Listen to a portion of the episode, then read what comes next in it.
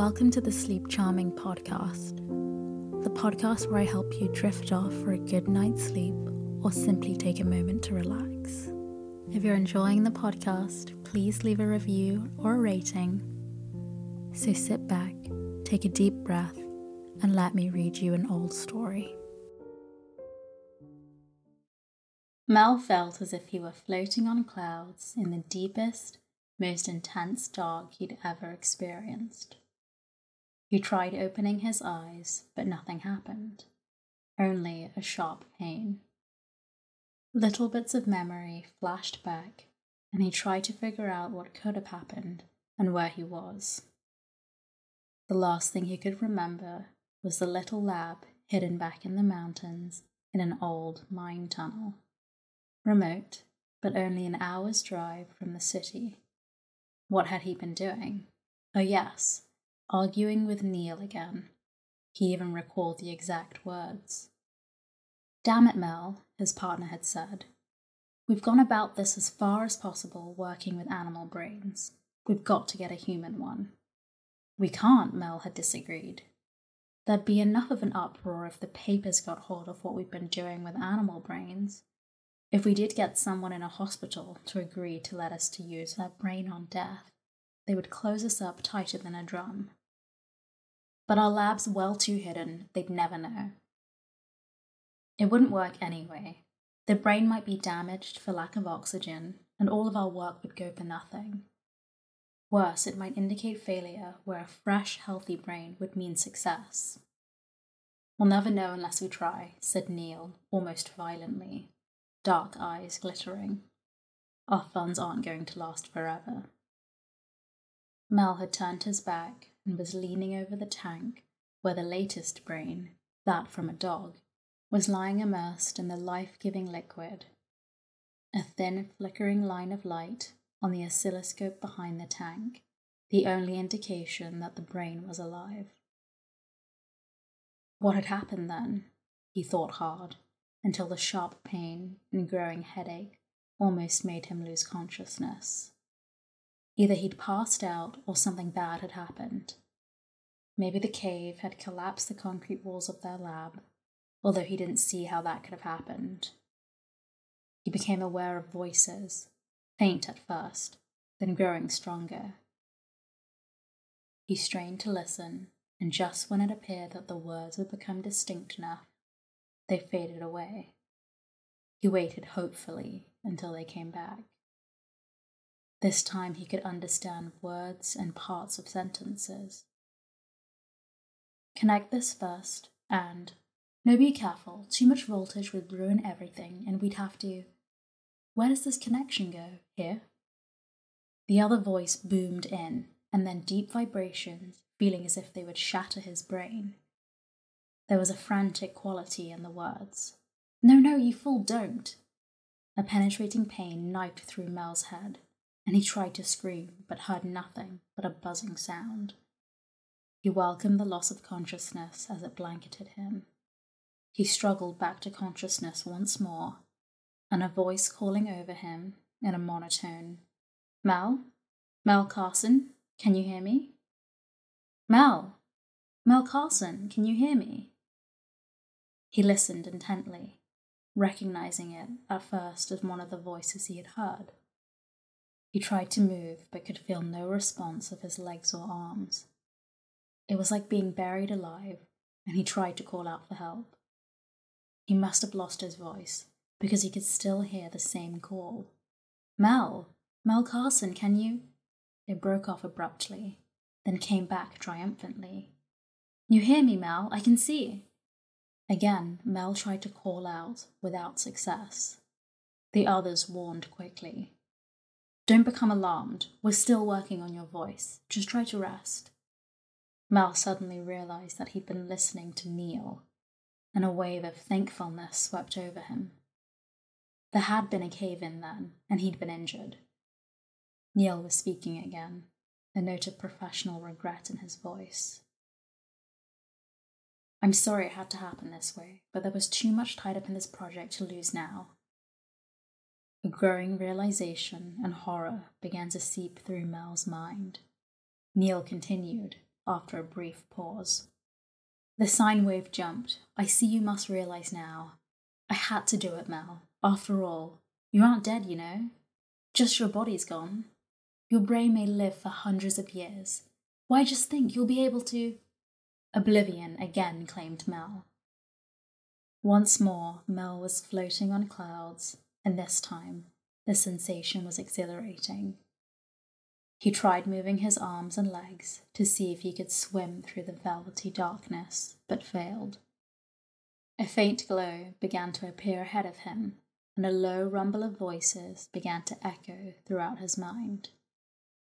Full realization of what had happened swept over him, and he struggled to regain his sanity.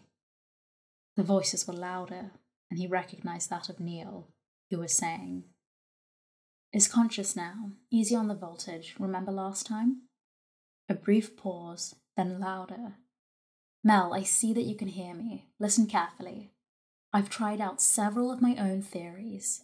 That's why you can hear. And in just a moment, I'm going to give you eyesight. We're having trouble with the voice. The light began growing intensely and hurt his eyeballs.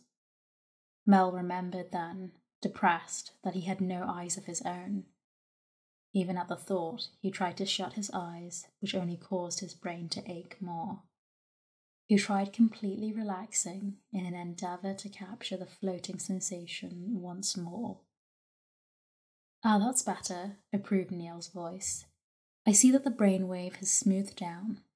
If you'll just accept what happened, Mel, we should be able to work together. Figures began to form in the white mist, as they became stronger but out of focus, he saw Neil, bent over a control panel, carefully making adjustments and glancing frequently at the leaping line of green light across the scope in front of him.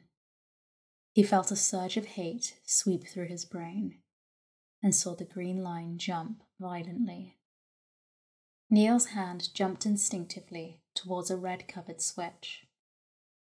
At the same time, he flashed a glance towards a tank that was barely within range of Mel's vision. He realized almost at once that it must be the same one in which his brain was resting. The full, sickening realization of what had happened to him hit him, and he almost went over the blackout line. Then Neil's face loomed square in his direction in hate, the most intense he had ever experienced brought the green line that represented his brain output up to the full level. His brain sent impulses out to the nerve ends that had controlled his arms and legs. They felt as if they were attached to him, but paralyzed. His mind felt clearer and sharper now than it had ever been before in his life. He determined to analyze his new mental capabilities carefully in the hope that he would find means of striking back. During the next few weeks, only his hatred for Neil enabled Mel to keep his sanity.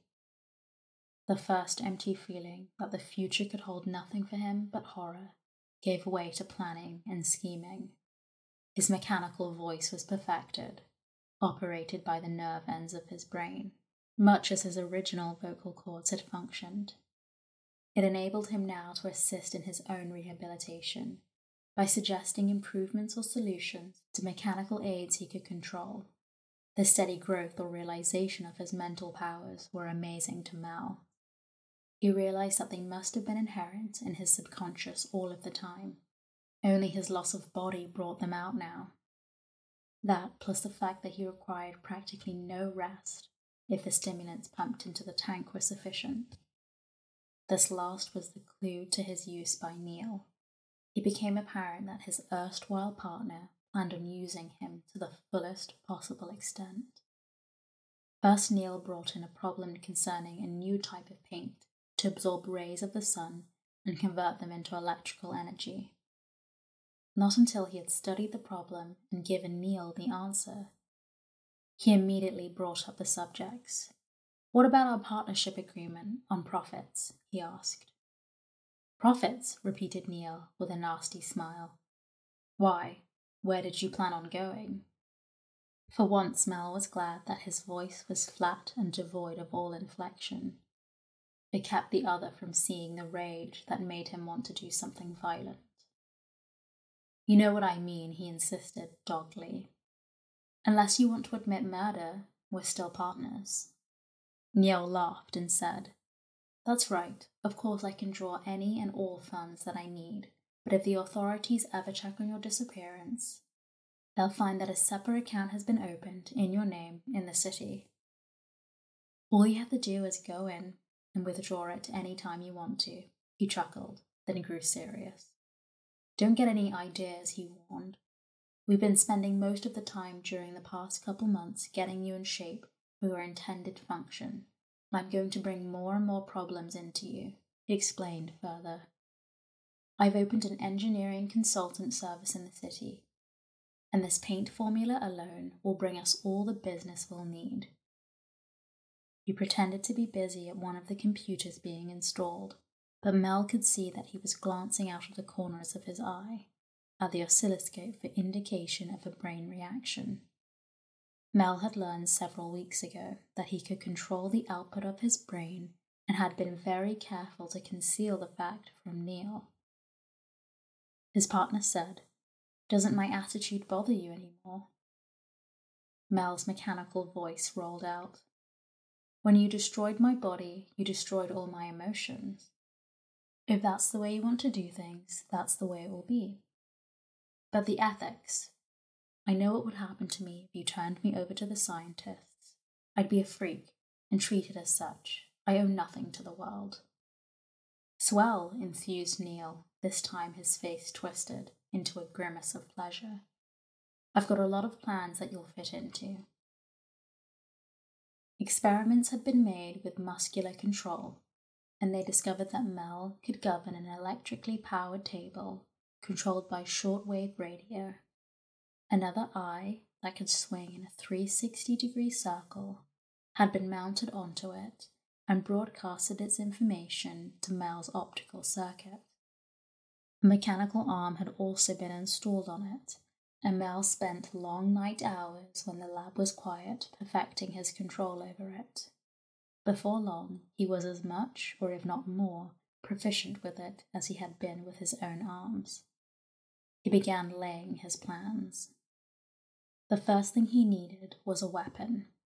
Getting his control cart out of the cube was easy, since Jenkins, the only assistant allowed in the entire laboratory, had left his keyring lying on the table one morning. It had been but the work of a moment to wheel over pick them up, and conceal them.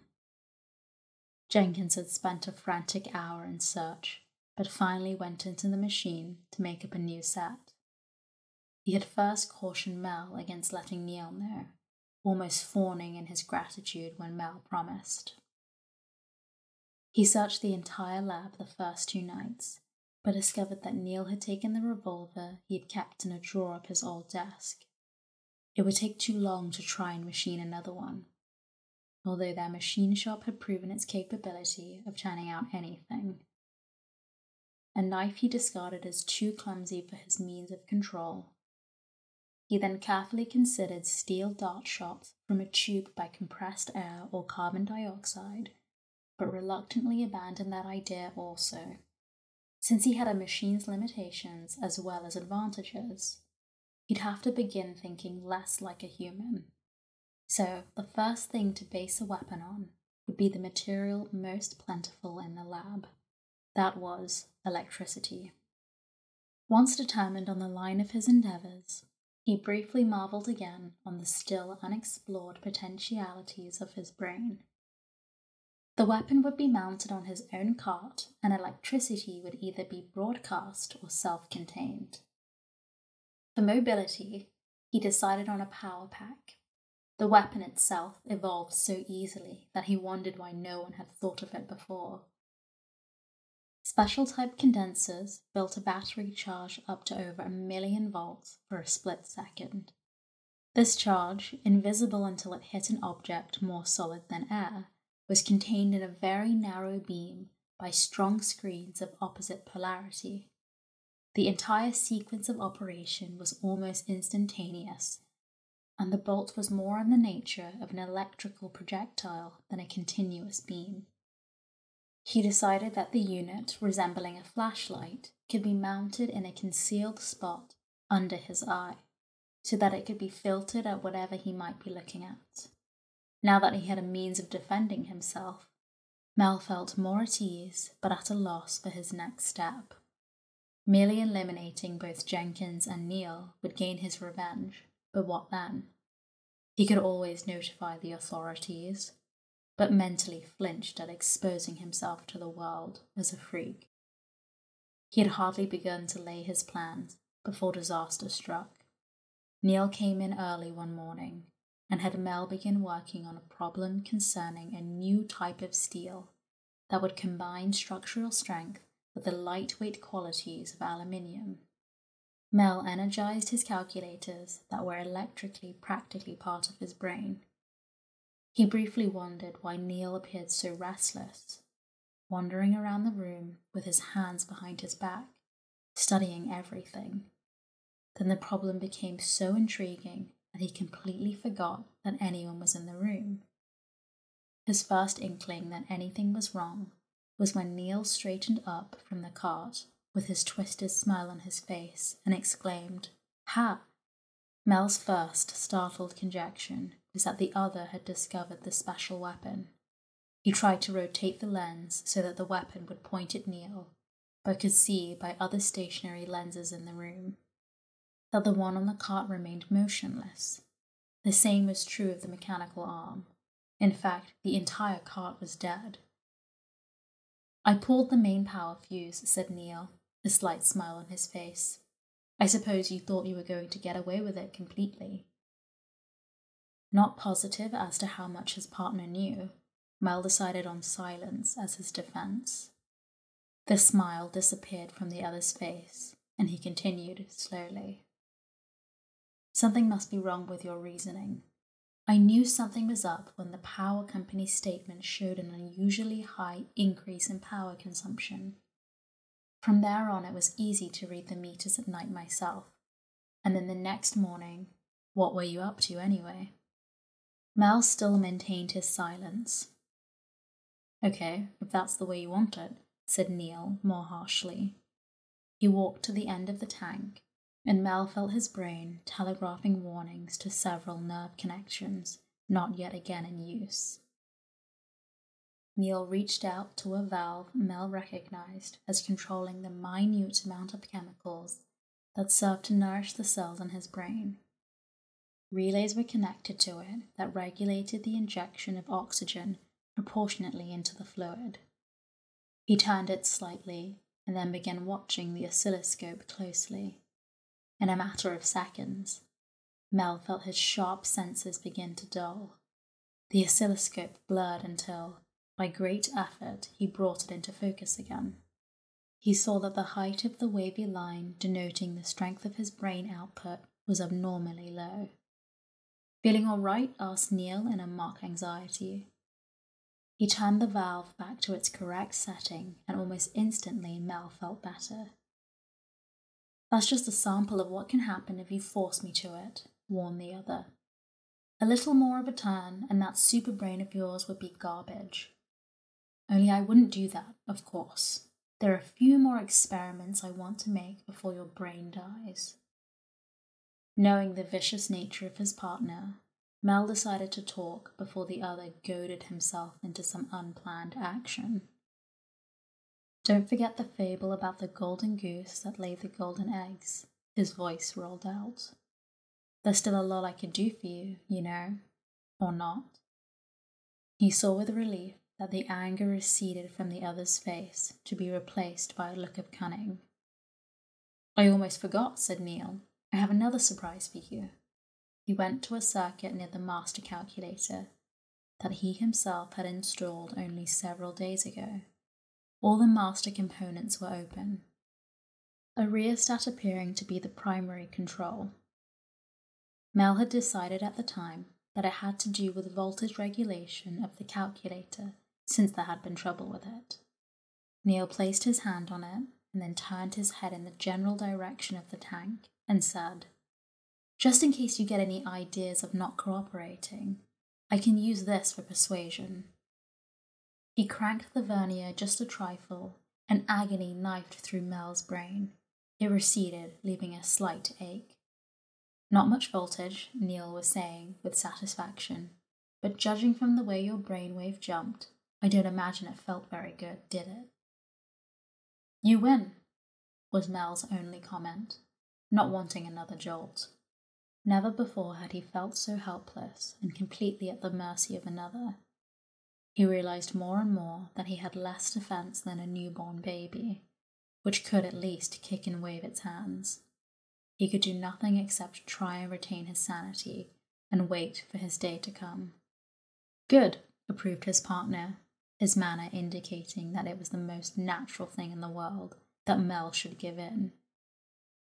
Just in case you forget, I think I'll keep the cart disconnected so that you can't do anything to harm yourself at night. His manner abruptly turned businesslike. Now then, that paint formula story got around, and we've got a lot of business to handle. Most of it's routine for you, but we'll drag it out and sock them plenty. A couple of items we'll copy after you've solved them and say it couldn't be done. Mel missed the cart more than he thought he would.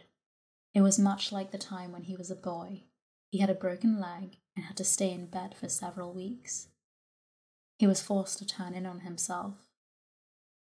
The real turn in the development of his mind, and above the level he thought possible, came about as an accident one day. Resting, with nothing to do, he had the full room in vision with the stationary lenses. A flicker of motion caught his attention, and careful waiting disclosed it to be a small mouse that had somehow gained access to the laboratory and then into his room.